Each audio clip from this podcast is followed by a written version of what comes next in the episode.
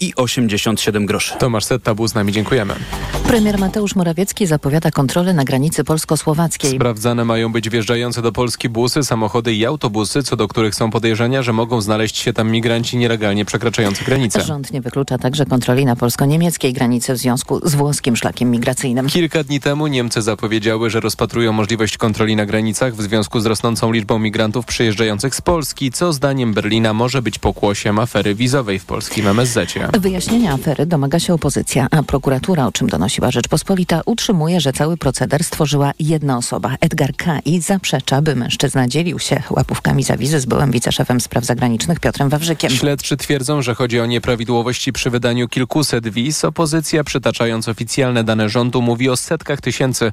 Monika Mroczko. W zawężenie afery wizowej wyłącznie do nieprawidłowości przy wydaniu kilkuset wiz nie wierzą chociażby liderzy trzeciej drogi. Zdaniem Szymona Hołowni władze markują działania przy wyjaśnianiu sprawy, ale też nie podejmują wysiłku stworzenia przejrzystego systemu migracyjnego. Gdyby dzisiaj rzeczywiście rządzącym zależało na tym, żeby Polska była bezpieczna, to natychmiast położyliby na stole plan, jak sprawić, żeby były jasne kwoty wiz pracowniczych uzależnione od stanu gospodarki. Jak sprawić, żeby system kontroli pomiędzy udzieleniem wizy a pracodawcą był szczelny. Czy jak odpolitycznić służbę konsularną? A brak tych działań, jak dodaje Hołownia, nie daje odpowiedzi na pytanie, czy państwo dba o nasze bezpieczeństwo. Monika Mroczko, TOK FM.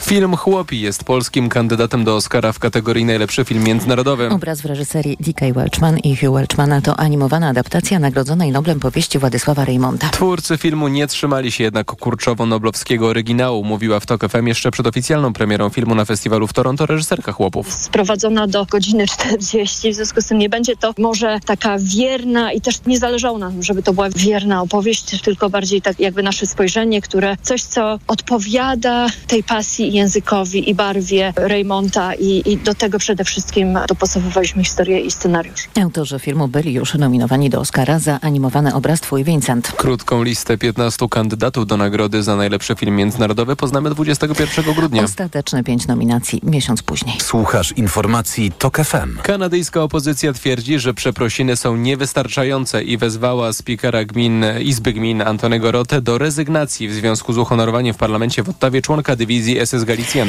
98-letni Jarosław Hunka został odznaczony przy okazji wizyty w Kanadzie prezydenta Wołodymyra Zełenskiego. Składająca się z ukraińskich ochotników SS Galicjan odpowiedzialna jest za zamordowanie tysięcy Polaków i Żydów podczas II wojny światowej.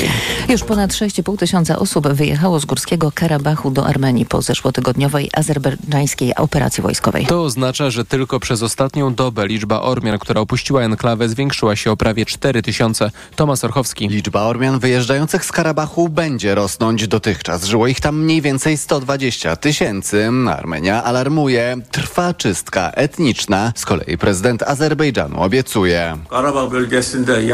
Osoby mieszkające w Karabachu, niezależnie od pochodzenia etnicznego, są naszymi obywatelami. Ich bezpieczeństwa i prawa będą gwarantowane przez Azerbejdżan. Ale mało kto mu wierzy. Stąd trwający eksodus. Premier Armenii Nikol Paszynian przekazał, że jego kraj jest przygotowany na przyjęcie 40 tysięcy ludzi. Wczoraj w Erywaniu aresztowano ponad 140 osób domagających się jego rezygnacji. Według nich szef rządu zgodził się na zbyt wiele ustępstw wobec Azerbejdżanu. Tom Surchowski, TOK FM. Kolejne informacje w TOK FM o 7:20. Za chwilę poranek Radia TOK FM i Jan Wróbel. Teraz jeszcze prognoza pogody.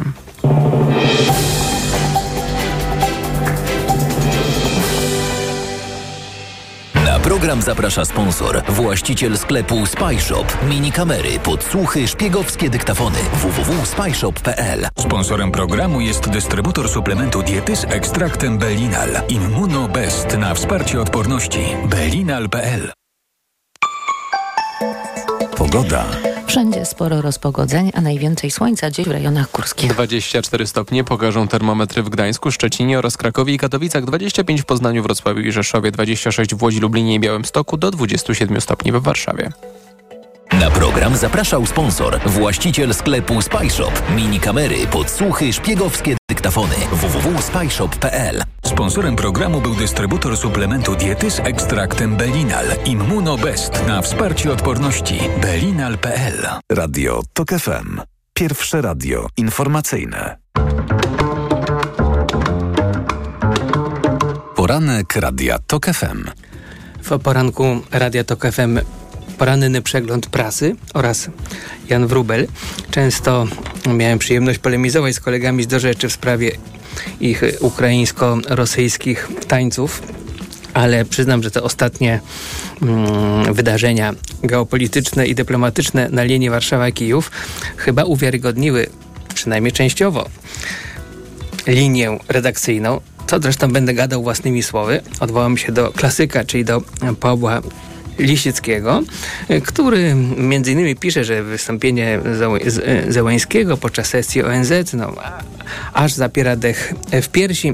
Pisałem już wcześniej wiele razy o swego rodzaju infantylności polskiej polityki zagranicznej. Cechuje ją, dokładnie tak jak w przypadku dzieci, emocjonalność, skrajność reakcji, brak refleksji, uczuciowość, zmienność, a przede wszystkim pomijanie tego, co stanowi istotę stosunków między państwami, sił i interesów. Owszem, polscy politycy też mówią o interesach i korzyściach, tyle że w ich ustach są to tylko frazy retoryczne, formy racjonalizacji, które mają przykryć emocje. Dokładnie tak, pisze Paweł Lisicki, sądzę, wyglądała nasza polityka wobec Kijowa. Zasadzała się ona na trzech zasadach: miłości do Ukrainy, zaufaniu do USA i wrogości do Rosji. Przy czym ważne, tak miłość jak wrogość czy zaufanie miały być całkowite, bezwarunkowe, bezwzględne, bezkompromisowe, bezalternatywne.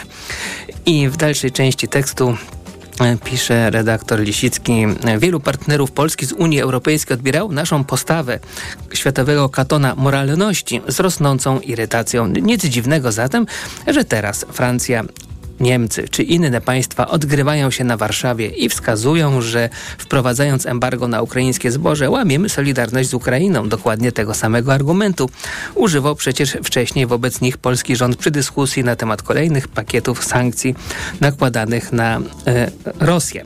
No, więcej Pawła Lisickiego w tygodniku Pawła Lisickiego możecie państwa spokojnie sięgnąć. Trochę się może podenerwować.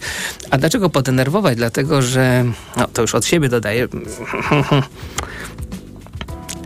tak mi się wciąż wydaje, że Ukrainie trzeba po prostu bezwarunkowo, bezalternatywnie i w ogóle bez po prostu pomagać zbrojnie, dyplomatycznie, a jak trzeba będzie, to gospodarczo. I szkoda, że przegrywamy wyścig z Niemcami o to, kto będzie bardziej Ukrainę odbudowywał po wojnie. O tym będę jeszcze dzisiaj rozmawiał w programie, m.in. z Jakubem Wiechem. Szkoda, no ale cóż z tego? Trzeba pokonać zło, trzeba pokonać Rosję i w razie czego być łajanym przez Pawła Lisickiego. Że nie jest to sprawa drugo-, trzecio- i pięciorzędna, to przekonuje w środku numeru artykuł Mariusza Dzierżawskiego. Ten, jak mi się wydaje, już bardziej stawia kawę na ławę, to znaczy, że Rosja dobra. Czy mam rację? Fragmenty artykułu, bo na całość nie ma czasu. Polskie elity, pisze Mariusz Dzierżawski w Do Rzeczy, nie biorą pod uwagę scenariusza, w którym USA będą chciały poprawiać swoje relacje z Rosją. Tytuł Rosja jako zło absolutne, to jest taki tytuł trochę polemiczny, i potem jest dużo o historii, to już trochę sobie darujmy, i wreszcie jest dużo o Brukseli.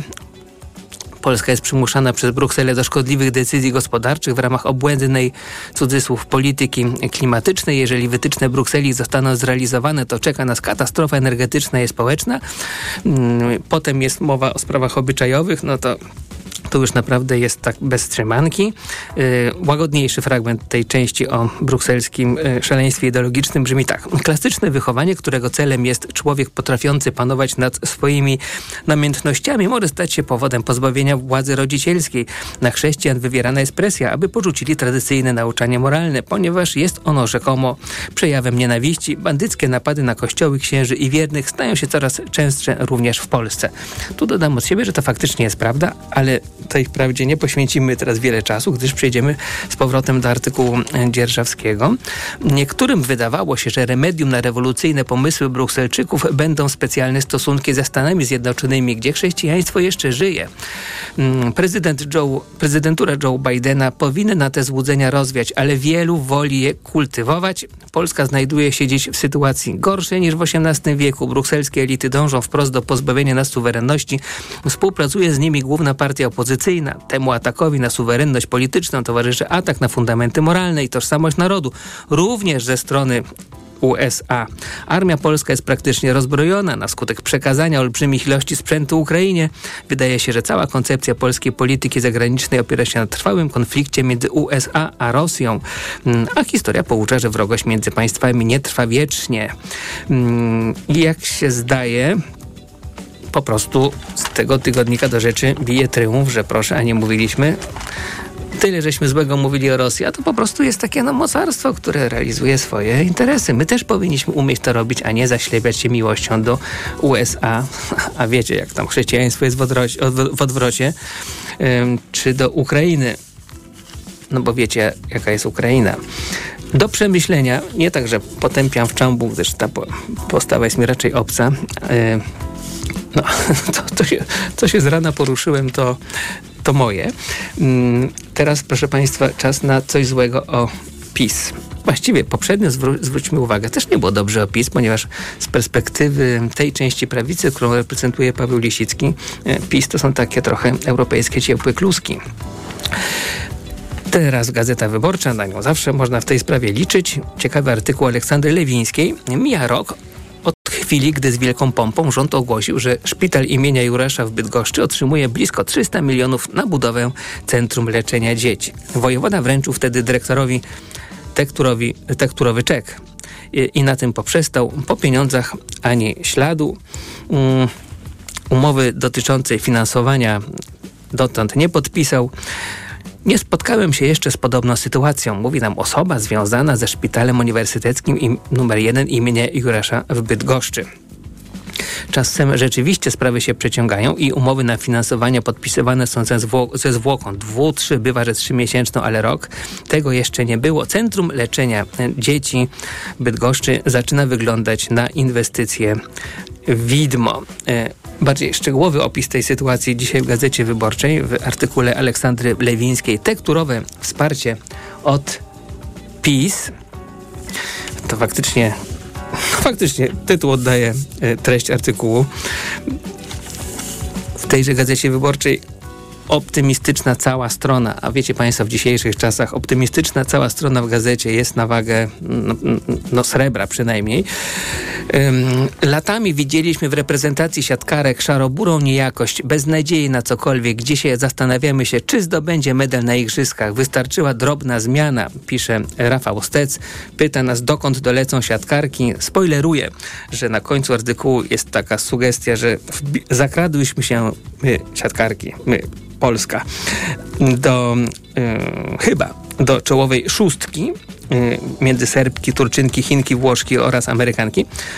Wypisz, wymaluj. Poważna kandydatura na olimpijski półfinał. Oby tak było, a dlaczego tak może być, to u Rafała Steca. Dodam przy okazji, że w beczce miodu łyżeczka dziegciu był taki moment hejtowania, zwłaszcza naszej super rozgrywającej Wołosz. Jakoś tak się zrobiło modnie w internecie kwękać, parskać, a nawet pisać po prostu okropne głupstwa. Drodzy państwo, można tylko o jedno zaapelować. Nie po raz pierwszy, nie po raz ostatni. Piłeś? Nie jedź. Nie piłeś? Trzyma się z daleka od internetu. Piłeś? To w ogóle wyłącz prąd w mieszkaniu. Nie pisz tych bredni, bo one zostają i są świadectwem twojego intelektualnego i moralnego upodlenia. Żeby pluć na nasze siatkarki, to najwspanialsze chyba dziewczyny, nie to, że w Polsce, ale w całej Europie Środkowo-Wschodniej. Gratuluję wam, drogie panie. A gdybyśmy mieli czas wrócić do przeglądu prasy, to przeczytałbym Michała Szułdrzyńskiego komentarz: kanclerz Scholz wzmacnia PiS. O tym, jak strasznie PiS się oburza, uznając, że niemiecki rząd ingeruje w nasze wewnętrzne sprawy.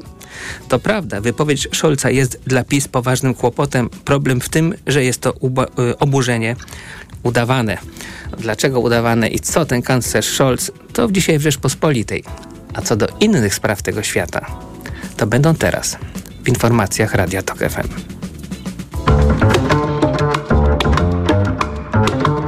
Poranek Radia Tok FM. Autopromocja. Zyskaj nielimitowany dostęp do archiwum audycji Radia Tok FM. Słuchaj zawsze, gdy masz na to czas i ochotę. Wybierz to, co cenisz najbardziej. Dołącz do Tok FM Premium. Teraz 40% taniej. Szczegóły oferty znajdziesz na tokfm.pl. Autopromocja. Reklama. RTV Euro AGD. Uwaga! Teraz w euro do marca nie płacisz. Po 30 lat 0% na cały asortyment. RRSO 0%. Promocja tylko do 2 października. Szczegóły i regulamin w sklepach i na euro.com.pl. Marian, a gdzie mogę kupić? Na mediaexpert.pl. No dobra, ale jakbym chciała jeszcze dokupić... Na mediaexpert.pl. No to jeszcze, Marian, żeby to wszystko tanio dostać. Barbara, na mediaexpert.pl. W Leroy Merlin z okazji Dni Bohatera Domu możesz wygrać mieszkanie w Warszawie w prostych krokach. Jak? 1. Wymyśl coś milusiego dla siebie albo kogoś bliskiego. Drewutnie, drapak dla kota, remont łazienki. 2. Materiały, gwoździe, narzędzia i inne takie kup w Leroy i zachowaj paragon. 3. Nagraj filmik, jak w prostych krokach robisz to coś i wyślij go nam. I 4. Wygraj mieszkanie albo jedną z 30 kart podarunkowych po 500 zł. Zgłoszenia i regulamin na konkurs leroymerlin.pl. Proste? Proste. Leroy Merlin. Wielki powrót muzyki Ennio Morricone do sal koncertowych. Już w październiku The Best of Ennio Morricone w Krakowie, Rzeszowie, Katowicach, Łodzi i Toruniu. Orkiestra, chór i soliści na żywo w najbardziej znanych dziełach światowej sławy kompozytora. Na piękny muzyczno-filmowy wieczór zaprasza organizator Pro Musica. Bilety, kup bilecik, Eventim, Going Up, salony Empik. Kiedy mój Tadzio zaczyna chorować, nie czekam, aż infekcja się rozwinie. Od razu sięgam po odpowiedni lek. Wybieram Lipomal. Syrop z wyciągiem z lipy przeznaczony do stosowania w pierwszej fazie infekcji. Lipomal to sprawdzone rozwiązanie, które wspomaga w stanach gorączkowych, przeziębieniu i kaszlu. Syrop 97 mg na 5 ml. Wyciąg suchy z lipy na potnie w stanach gorączkowych. Przeciwwskazania: nadwrażliwość na którąkolwiek substancję produktu. Aflofarm. Przed użyciem zapoznaj się z treścią ulotki dołączonej do opakowania, bądź skonsultuj się z lekarzem lub farmaceutą, gdyż każdy lek niewłaściwie stosowany zagraża Twojemu życiu lub zdrowiu. Aniu, boli mnie gardło. Czy możesz wziąć za mnie zastępstwo w 5A? Oczywiście, Ewa. A ty na zapalenie gardła weź pastylki do ssania Septinum Silver. Wyrób medyczny Septinum Silver dzięki zawartości nanosrebra wspomaga leczenie infekcji bakteryjnych i wirusowych gardła. Łagodzi ból, chroni i nawilża gardło. Septinum Silver. Pierwsza pomoc przy bólu gardła. Dostępny także w sprayu. Producent oraz podmiot prowadzący reklamę Zdrowid. To jest wyrób medyczny. Używaj go zgodnie z instrukcją używania lub etykietą. Reklama. Radio TOK FM. Pierwsze radio informacyjne. Informacje TOK FM. 7:20, Filip Kakusz, zapraszam. Mateusz Morawiecki twierdzi, że polecił ministrowi spraw wewnętrznych i administracji wprowadzenie kontroli na granicy polsko-słowackiej. Pogranicznicy mają sprawdzać pojazdy, którymi mogą podróżować migranci nielegalnie przekraczający granicę. Morawiecki sugerował również, że kontrole mogą być prowadzone na polsko-niemieckiej granicy. Alarm przeciwlotniczy ogłoszono w kilku regionach Ukrainy. Jest zagrożenie uderzeniem pociskami rakietowymi. Atakowane są m.in. obwody na południu kraju. W Krzywym Rogu, rodzinnym mieście prezydenta Wołodymyra Zełenskiego, rozległy się eksplozje. Chłopi w reżyserii D.K. Welchman i Hugh Welchmana, polskim kandydatem do Oscara. Film twórców Twojego Vincenta został odegrany, a potem odmalowany przez ponad 100 malarzy i animatorów. Krótką listę 15 kandydatów do nagrody za najlepszy film międzynarodowy poznamy 21 grudnia. Znana Państwu dziennikarka Radia TOK FM Karolina Lewicka została nagrodzona tytułem Mistrza Mowy Polskiej. Gala wręczenia nagrody odbyła się wieczorem. W tym roku nominowana do nagrody była również Anna Wacławik-Korpik. Informacje sportowe.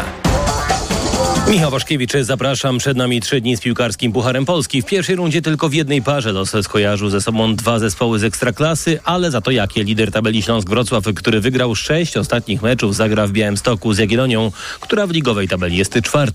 Śląsk jest rozpędzony, pokonał także nas u siebie, dlatego chcemy się zrewanżować, mówi trener Jagiellonii Adrian Siemieniec. Wygrać 6 spotkań w Ekstraklasie to jest wielka sprawa, dlatego zdajemy sobie sprawę ze skali problemu i z tego, że przyjeżdża dzisiaj do nas lider Ekstraklasy, który też tam przypadkowo na tej pozycji nie jest. No ale gramy u siebie, na pewno jesteśmy troszkę podrażnieni ostatnim meczem i też tym meczem we Wrocławiu i będziemy chcieli zrobić wszystko, żeby wygrać i przejść do kolejnej rundy. Początek meczu w Białymstoku dziś o 21:00. Półfinalista poprzedniej edycji, drugoligowy KKS Kalisz, podejmie dziś ŁKS Łódź. Emocji nie powinno też zabraknąć w derbach Śląska między pierwszoligowym GKS-em Katowice a Górnikiem Zabrze oraz w Potyrach wytyczce niepokonanego w tym sezonie wicelidera pierwszej ligi Górnika Łęczna z Krakowią. Polskie piłkarki zagrają dzisiaj swój drugi mecz w Lidze Narodów. Biało-czerwone podejmą Ukrainę. Polki rozpoczęły fazę grupową od wyjazdowego zwycięstwa nad Grecją 3-1. Ich rywalki przegrały z kolei z Serbią 1-2. Początek meczu w Gdyni o godzinie 18:00. Mecz holenderskiej Eredivisie między Ajaxem Amsterdam a Feyenoordem, który w niedzielę został przerwany po niespełna godzinie gry z powodu rac dymnych i fajerwerków wrzucanych przez kibiców na boisko, zostanie dokończony jutro przy pustych trybunach. Do zamieszek w trakcie meczu dochodziło kilkukrotnie, bo fani Ajaxu nie mogli przeboleć, że zespół, który fatalnie zaczął sezon, już w pierwszej połowie tego meczu stracił 3 gole.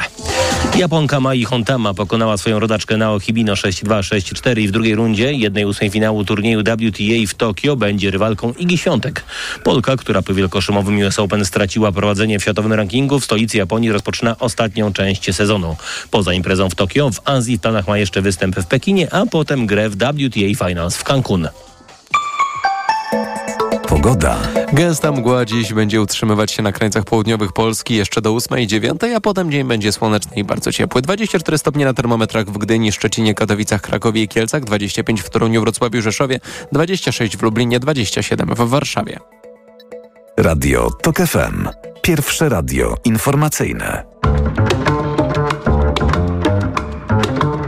Poranek Radia TOK FM.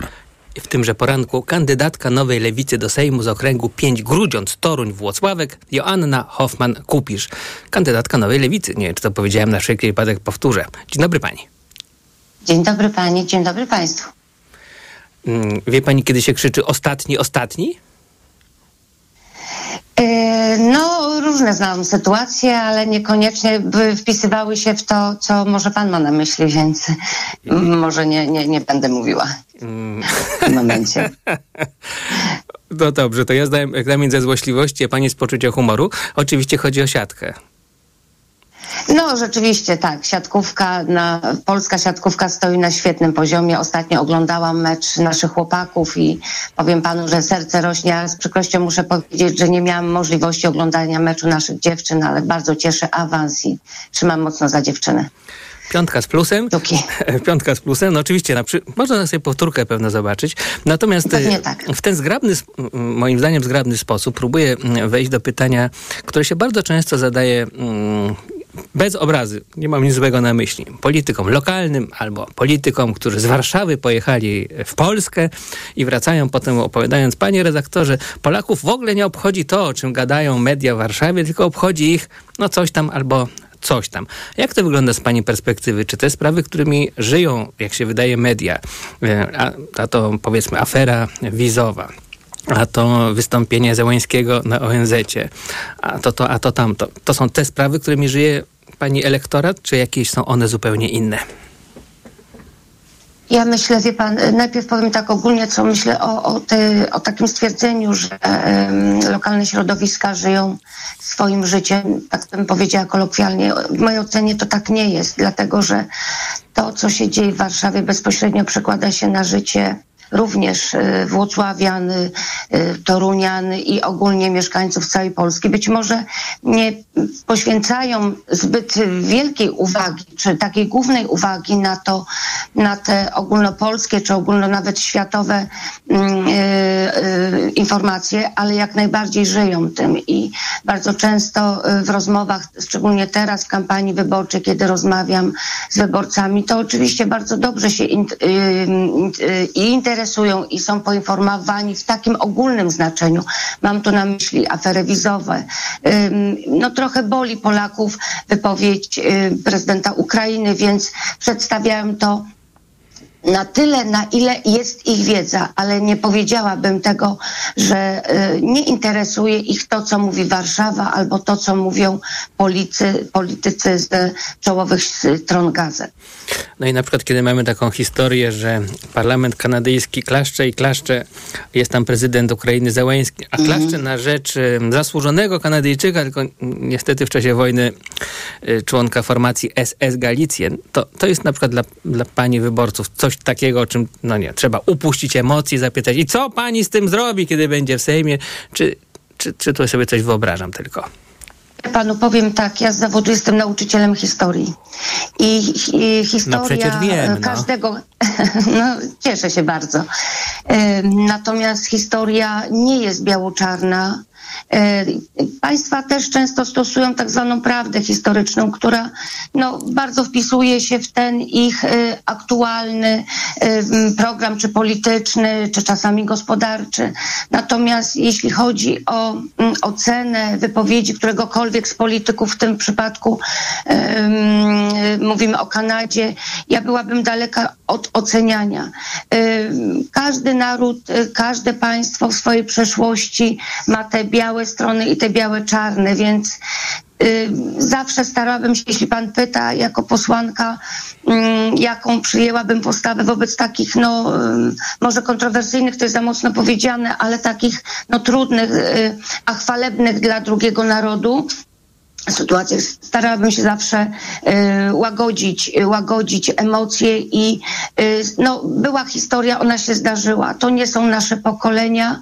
Owszem, powinniśmy pamiętać, powinniśmy wyciągać wnioski, ale przez pryzmat tego, co się wtedy wydarzyło, nie możemy w 100% przekładać 100% na sytuację obecną teraz. Że warto byłoby, może dam przykład panu redaktorowi tak króciutko, tak jak Amerykanie jakiś czas temu popełniali błędy, mówiąc polskie obozy historyczne. My wiemy, że to było, przepraszam, polskie obozy koncentracyjne. My wiemy, że to były obozy koncentracyjne na ziemiach polskich. A więc warto też byłoby zwrócić uwagę na taką międzynarodową edukację, żeby też uczulić, że po prostu nie wolno chełpić się jakimiś osiągnięciami człowieka, który dla innych był albo zbrodniarzem, albo przyczynił się do takich zbrodni. Zapytam po prostu panią, bo sam mam ten sam problem, szczerze mówiąc. A jak pani uczy historii Ukrainy w szkole polskiej? Wiem, że jak już historyk w Polsce przerobi lekcję o upadku drugiego rządu Hienopiasta, to już ma po prostu bardzo mało czasu na mówienie o rzeczach ważnych. Ale jeśli akurat pani ten czas ma, to jak uczymy o tej Ukrainie? Wie pan, akurat ja uczę w szkole podstawowej, więc mogę powiedzieć, tak trochę mam łatwiej niż w szkołach ponadpodstawowych, dlatego że z tego zakresu historii współczesnej tych tematów związanych z Ukrainą nie jest dużo. Natomiast trzeba mówić o wieku XVII, kiedy mówimy o powstaniu Chmielnickiego, który dla nas był takim wataszką, który wznieca bunt i wojnę domową dla narodu ukraińskiego, z kolei był człowiekiem, który dostrzegł problemy. Natomiast w odniesieniu do współczesnej historii, wiemy przecież, że chyba najtragiczniejszym wydarzeniem tych współczesnych współczesnej historii czasów, to jest to, co zdarzyło się podczas II wojny światowej, ale to też było podsycane działaniami nazistów, którzy wykorzystali bardzo często emocje ludzi żyjących bardzo biednie, więc staram się to ujmować w taki sposób, najprostszymi słowami dla uczniów klasy 8, żeby zrozumieli, że był taki problem.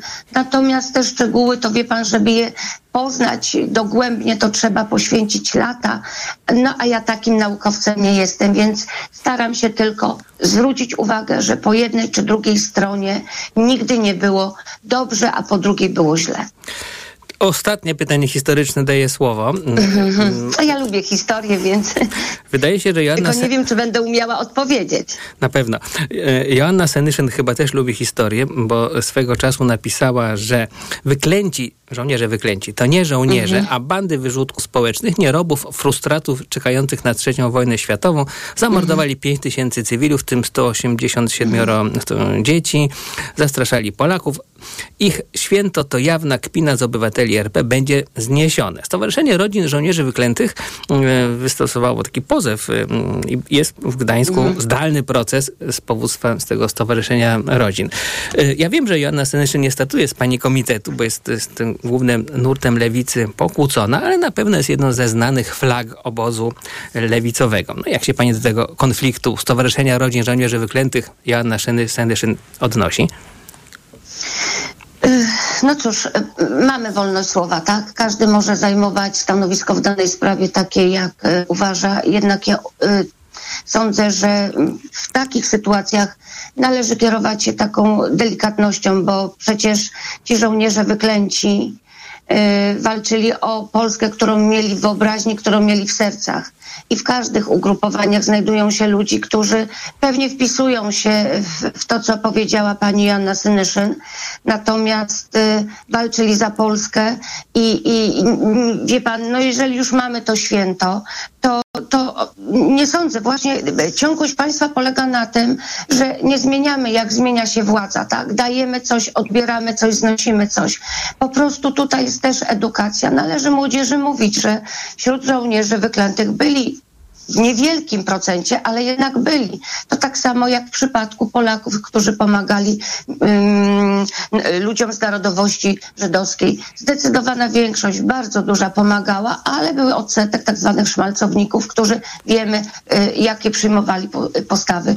Więc nie popieram takich wypowiedzi, bo trzeba być bardzo ostrożnym i delikatnym, bo to są bardzo wrażliwe sprawy, tym bardziej, że wiele osób z tej grupy żołnierzy wyklętych przecież zginęło.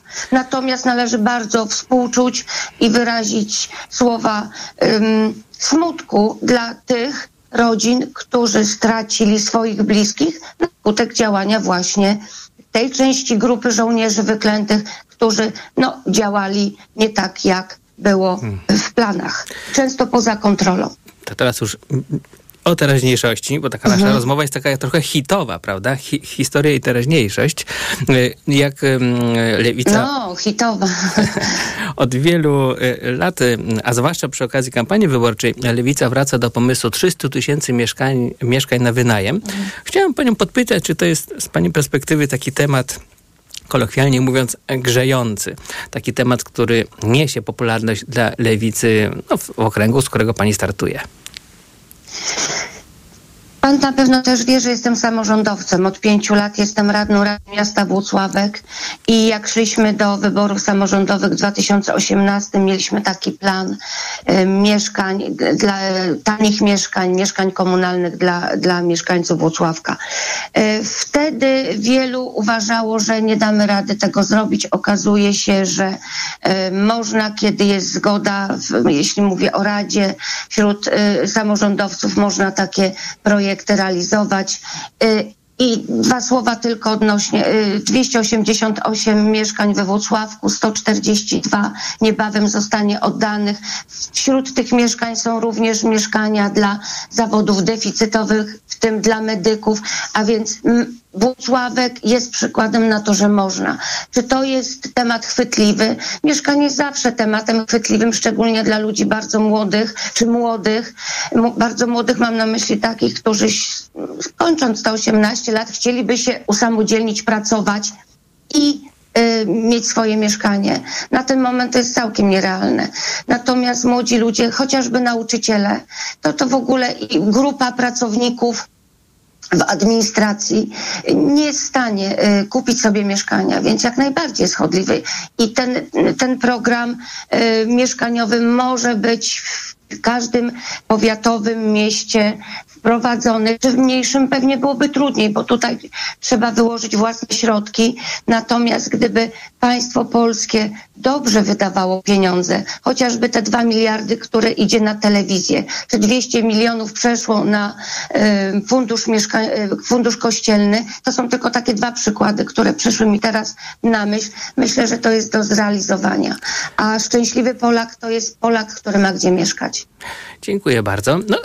Taki szczęśliwy też chyba, który słucha Radia Tok FM, ale musimy już oddać informacjom Radia Tok FM czas, więc oddajemy, a zabieramy go Joannie Hoffman-Kupisz, kandydatce Nowej Lewicy do Sejmu w okręgu 5. Dziękuję bardzo. Dziękuję bardzo, dziękuję państwu.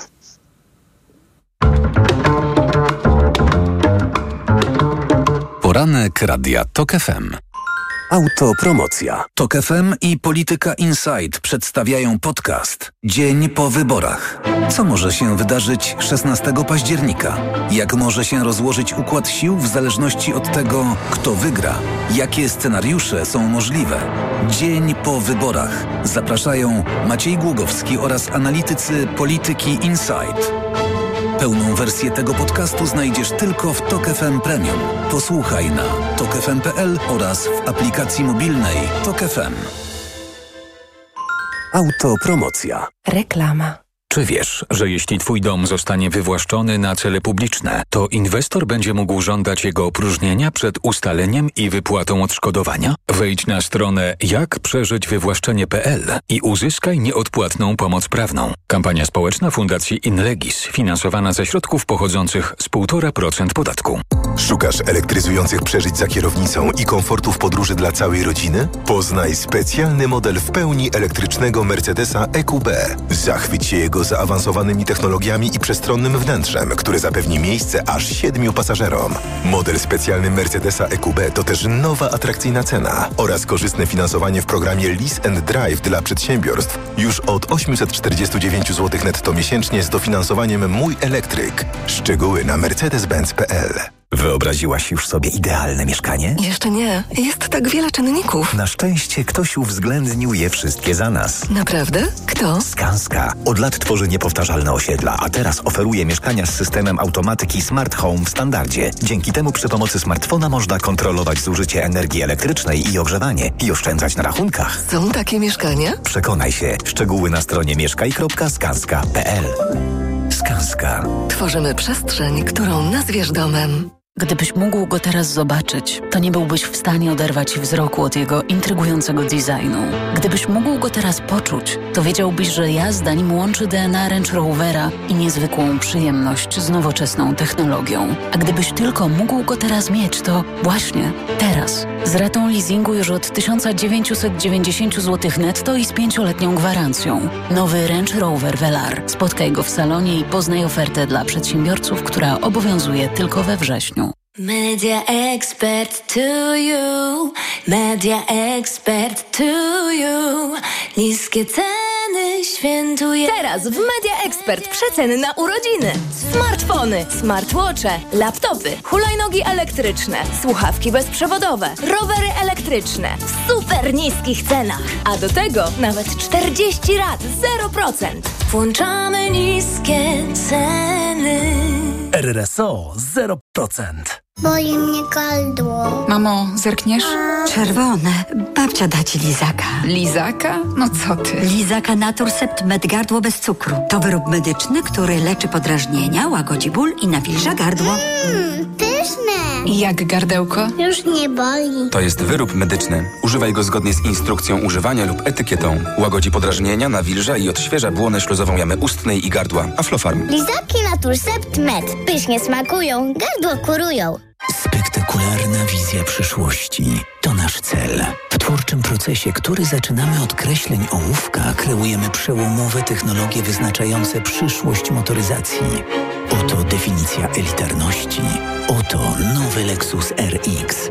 Prestiżowy SUV Lexus RX dostępny w wyjątkowej racie. Już od 1950 zł netto miesięcznie w najmie Kinto One. Szczegóły na lexus-polska.pl. Lexus elitarny w każdym wymiarze. Reklama. Radio TOK FM.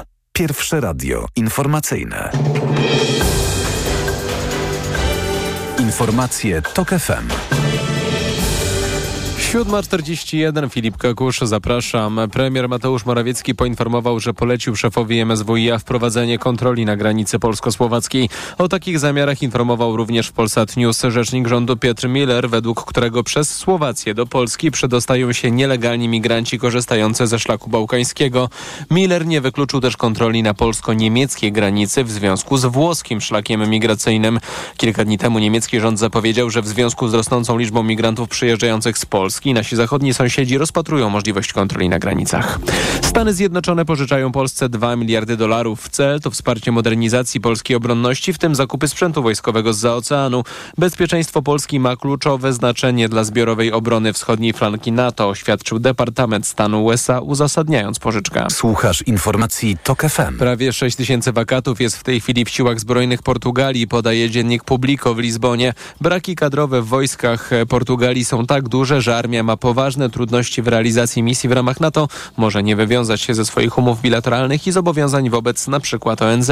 Resort Obrony Portugalii potwierdza szybko spadającą liczbę wojskowych. Jest ich około 27 tysięcy. W ciągu roku armię opuściło prawie 1,5 tysiąca osób. Władze Białorusi zabraniają posiadania, używania, wywożenia do kraju i budowania dronów, przekazał niezależny portal Zerkalo. Aleksander Łukaszenka podpisał przepisy, zgodnie z którymi z dronów mogą korzystać tylko przedsiębiorcy. Aby wywieźć drona do kraju, będzie potrzebne odpowiednie pozwolenie. Osoby, które już posiadają takie urządzenie, powinny je sprzedać albo przekazać wskazanej przez władze organizacji. Pogoda. Wtorek będzie słoneczny i bardzo ciepły. Na termometrach w Warszawie dziś 27 stopni, w Lublinie 26, w Gorzowie 25. Najchłodniej nad morzem i w okolicach Zakopanego, tam około 21-22 stopni. Radio TOK FM. Pierwsze radio informacyjne.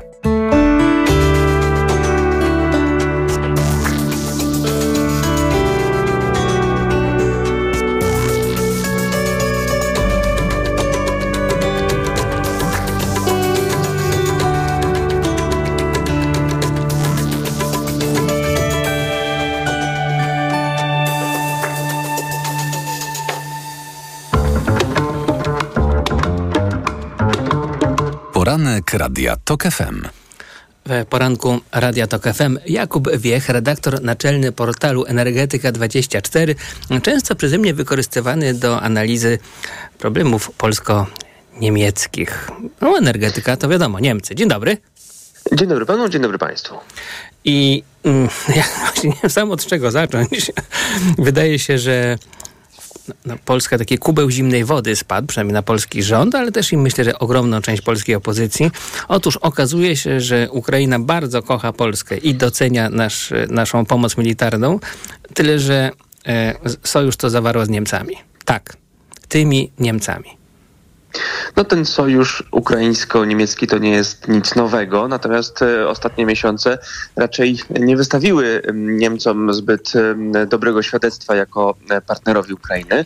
Natomiast skoro pan redaktor nie wie od czego zacząć, to ja zacznę od tego, że dzisiaj obchodzimy pierwsze eksplodziny gazociągów Nord Stream 2 i Nord Stream 1. Dokładnie rok temu bowiem te magistrale zostały wysadzone w akcie sabotażu, który zniszczył 75% możliwości przesyłowych tych połączeń i myślę, że to jest ważne dla analizy. Panie Jakubie, tylko widzę tu poruszenie w całym studio Radia TOK FM. Powtórzy pan to słowo? Wspaniałe? Eksplodziny. To jest taki mój nowotwór językowy, wymyślony specjalnie na potrzeby dzisiejszego wydarzenia. Świętujemy po prostu rocznicę wybuchów, które zniszczyły te magistrale. Natomiast sądzę, że to jest istotne z punktu widzenia tematu, o którym rozmawiamy, bo zniszczone Nord Streamy to jest też zniszczony taki cierń, taka zadra w relacjach ukraińsko-niemieckich, bo to była taka kość niezgody przez długie lata pomiędzy Kijowem a Berlinem i teraz tej kości już nie ma. Więc jest opcja na reset we wzajemnych stosunkach. Reset, który jest wzmacniany tendencjami ukraińskimi, oczywiście też ochotą Zachodu do pewnego rozszerzenia struktur, w których się obracamy, mianowicie do przyjęcia do Unii Europejskiej Ukrainy. I z jednej strony Ukraina widzi w tym oczywiście swoją ogromną szansę rozwojową i to jest naturalne. Widzi tutaj wzmocnienie swojego bezpieczeństwa.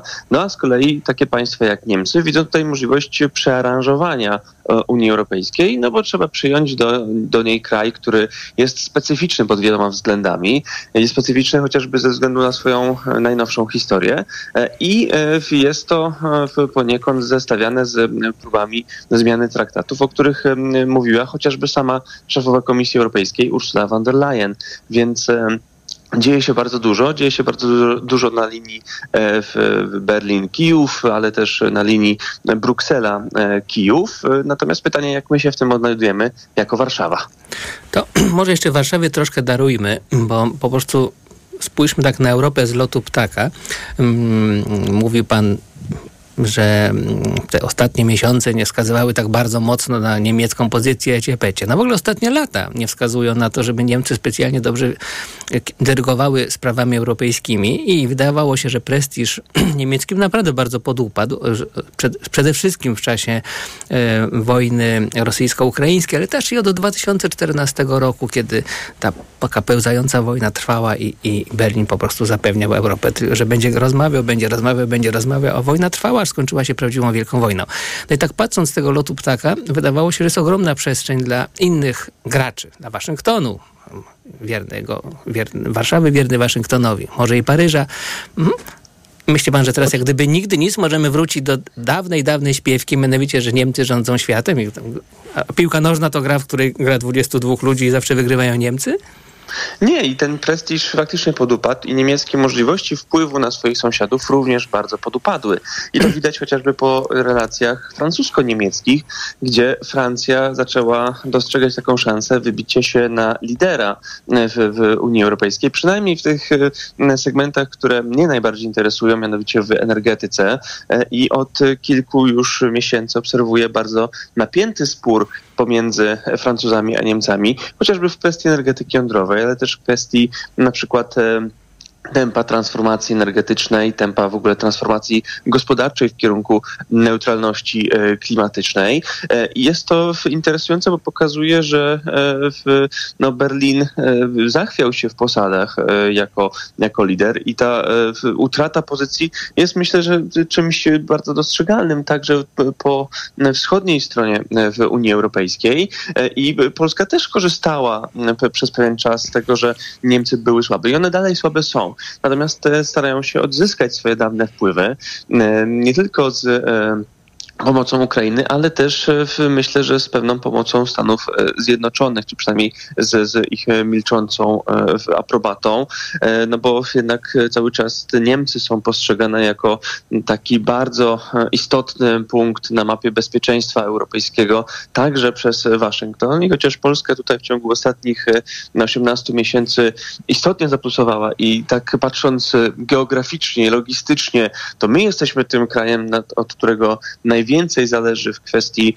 dostaw broni do Ukrainy czy takiego bieżącego wsparcia, no to jednak jeżeli spojrzymy na infrastrukturę bezpieczeństwa wewnątrz Europy, cały czas mamy pewną rywalizację z Niemcami na tym polu i to Niemcy są tutaj górą. Natomiast my staramy się wykorzystać te szanse, staramy się wpleść nasze interesy w wizję Europy, którą teraz po już wybuchu tej pełnoformatowej wojny muszą kreślić zarówno Amerykanie, jak i też nasi europejscy partnerzy.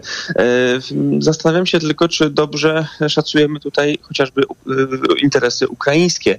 Interesy, które nie muszą odznaczać się jakąś daleko idącą wdzięcznością na tym polu rządowym. Interesy, które też wynikają z pewnej bardzo specyficznej wewnętrznej polityki, bo wojna, która wybuchła 1,5 roku temu, ona nie naprawiła ukraińskiego państwa, które przed 24 lutego miało istotne strukturalne problemy, miało problemy wewnętrzne wynikające z rozkładu władzy pomiędzy rządem w Kijowie a oligarchami i nawet lokalnymi interesariuszami.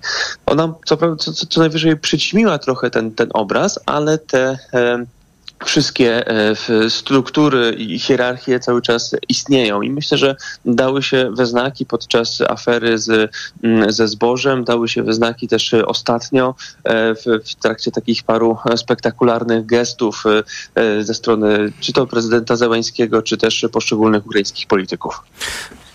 To, wie pan, może aż sam się dziwię, że to mówię, ale może to energetyka jest kluczem do decyzji niemieckich. Bo tak znowuż z lotu wróbla patrząc na Europę, to mamy kraj, który likwiduje elektrownie atomowe, Niemcy, rozwija za to OZE, Niemcy. Przeskakujemy przez Polskę, która wszystkiego naraz po prostu się łapie, w takim trochę ruchem wahadła podejmuje decyzję w sprawie tego, co jest w energetyce najważniejsze. I przechodzimy na Ukrainę, która ma i elektrownie atomowe, i superwęgiel. No raj. Tak, to znaczy ja myślę, że intuicja pana redaktora jest słuszna, natomiast sądzę, że prawdziwy problem, jeżeli chodzi o energetykę i Niemcy, ich podejście też do Ukrainy, leży w tym, że Niemcy same na razie nie wiedzą, w którą stronę mają kierować swoją energetykę, bo te gazociągi, o których już wspominałem, wysadzone rok temu, niech im Bałtyk lekki będzie, no to one jednak zaprzepaściły pewną szansę rozwoju niemieckiej energetyki budowaną od 20 lat, czyli Energiewende. Tę politykę, która zakładała m.in. szeroki handel energetyczny z Rosją i tworzenie czegoś w rodzaju takiego komisu dla rosyjskiego gazu w Europie przez Niemcy. Niemcy chciały budować swoją politykę gospodarczą i energetyczną, między innymi właśnie na szerokich dostawach gazu z Rosji realizowanych przez bezpośrednie połączenia, jakim były magistrale Nord Stream, i teraz tego połączenia nie ma i Niemcy stoją w rozkroku, bo w ciągu tych 18 miesięcy nie dokonały strukturalnej korekty swojej Energiewende, nie wiedzą jak jej dokonać, a tymczasem społeczeństwo zaczyna coraz bardziej odczuwać skutki pogarszającej się w sytuacji energetycznej. Z Niemiec powoli zaczynają może jeszcze nie uciekać, ale sygnalizować możliwe wyjście przedsiębiorcy, którzy są dotknięci cenami energii. Niemieckie społeczeństwo jest coraz bardziej rozgoryczone i zmęczone cenami na przykład właśnie gazu, co widzimy po rosnących słupkach poparcia dla AfD, skrajnej prawicy, która mówi, że ona tej całej polityki klimatycznej to nie chce i chce jak najszybszego powrotu do handlu tanim rosyjskim gazem i do utrzymania węgla i do włączenia ponownie atomu. I to zaczyna być coraz większym problemem dla rządu federalnego, który no, nie może znaleźć na to recepty. I ostatnio na przykład kanclerz Scholz zadecydował o tym, żeby zawiesić na bliżej nieokreślony czas niemieckie, dosyć wyśrubowane, idące dalej niż unijne standardy w zakresie nowego budownictwa, po to, żeby nie dorzucać obywatelom kolejnych ciężarów, jeżeli chodzi o takie wymogi, powiedzmy, klimatyczne i środowiskowe. I to pokazuje, że Niemcy, ten lider zielonej zmiany, jak się chętnie przedstawiali w Europie, no buksuje w miejscu i trochę nie wie, co zrobić ze swoją energetyką. Być może ta reforma strukturalna Unii Europejskiej, o której tutaj mówimy, o której mówiła Ursula von der Leyen, byłaby pewnym rozwiązaniem dla Berlina po to, żeby w jakiś sposób odzyskać te korzyści, które miały płynąć z niemieckiej Energiewende. Polskie media, pisze Onet, zaczęły obiegać komentarze korespondentki TVP Brukseli o rzekomej obietnicy Niemiec i Francji zapewnienia szybkiego przystąpienia Ukrainy do Unii Europejskiej w zamian za obalenie obecnego polskiego rządu. Napisał w mediach społecznościowych rzecznik Ministerstwa Spraw Zagranicznych Ukrainy Oleg Nikolenko. Jak dodał, powyższe informacje są nieprawdziwe. Zdecydowanie odrzucamy takie insynuacje. Zerknąłem też, co właściwie powiedziała korespondentka TVP, Onet to zresztą mi ułatwił. Otóż dokładnie napisała ona w poniedziałek, czyli wczoraj, Dominika Kosic. W Brukseli mówi się nieoficjalnie, że ponoć Niemcy i Francja obiecały władzom Ukrainy szybkie wejście do Unii Europejskiej, jeżeli Kijów pomoże w obaleniu obecnego polskiego rządu. No, tu w tej korespondencji jest napisane tak. Mówi się nieoficjalnie i że ponoć. Więc w zasadzie taki lekki pocisk. Natychmiast jest reakcja MSZ-u ukraińskiego i wydaje mi się, że ta reakcja świadczy jednak o pewnej nerwowości. Albo językiem dyplomatycznym powiedziano, że coś jest na rzeczy. Dlatego tak szybko dementujemy i nadajemy rozgłos.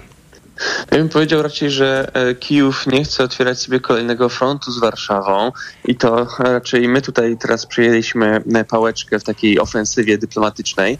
Natomiast te doniesienia traktuję raczej z dystansem, bowiem myślę, że politycy na Ukrainie nie są na tyle naiwni, żeby wierzyć, iż faktycznie zostaną szybko przyjęci do Unii Europejskiej. Ja nie wierzę w to, że Unia Europejska rozszerzy się o państwo, które ma na swoim terytorium prowadzoną pełnoformatową wojnę, gdzie jest napadniętym podmiotem i sądzę, że to jest raczej niemożliwe w perspektywie najbliższych kilku lat, żeby Ukraina weszła do Unii Europejskiej i ta szybka ścieżka to jest raczej tak może w perspektywie po 2030 roku, bo tak trzeba patrzeć realnie na sytuację Ukrainy jako państwa, na to, co trzeba byłoby naprawić w tym kraju, żeby umożliwić mu akcesję do Unii Europejskiej.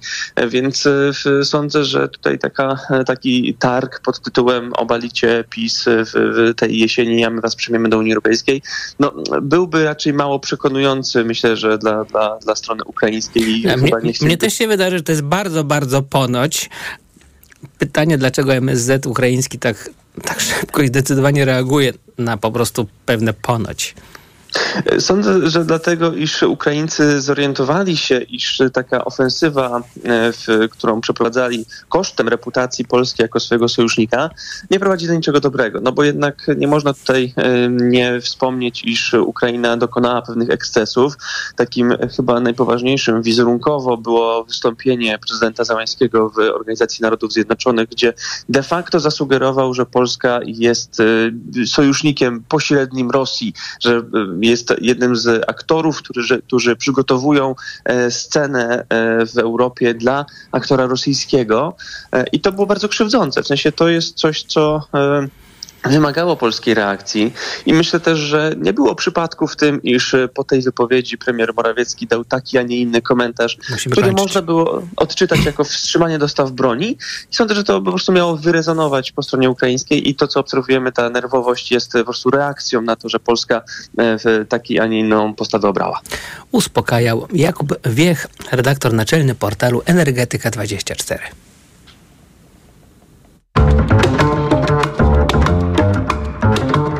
Poranek Radia Tok FM. Reklama. RTV Euro AGD. Z ostatniej chwili. Już od dzisiaj sklepy Euro opanowała cenomania. Rabaty na wybrane produkty. Na przykład kulec Samsung 65 cali 4K.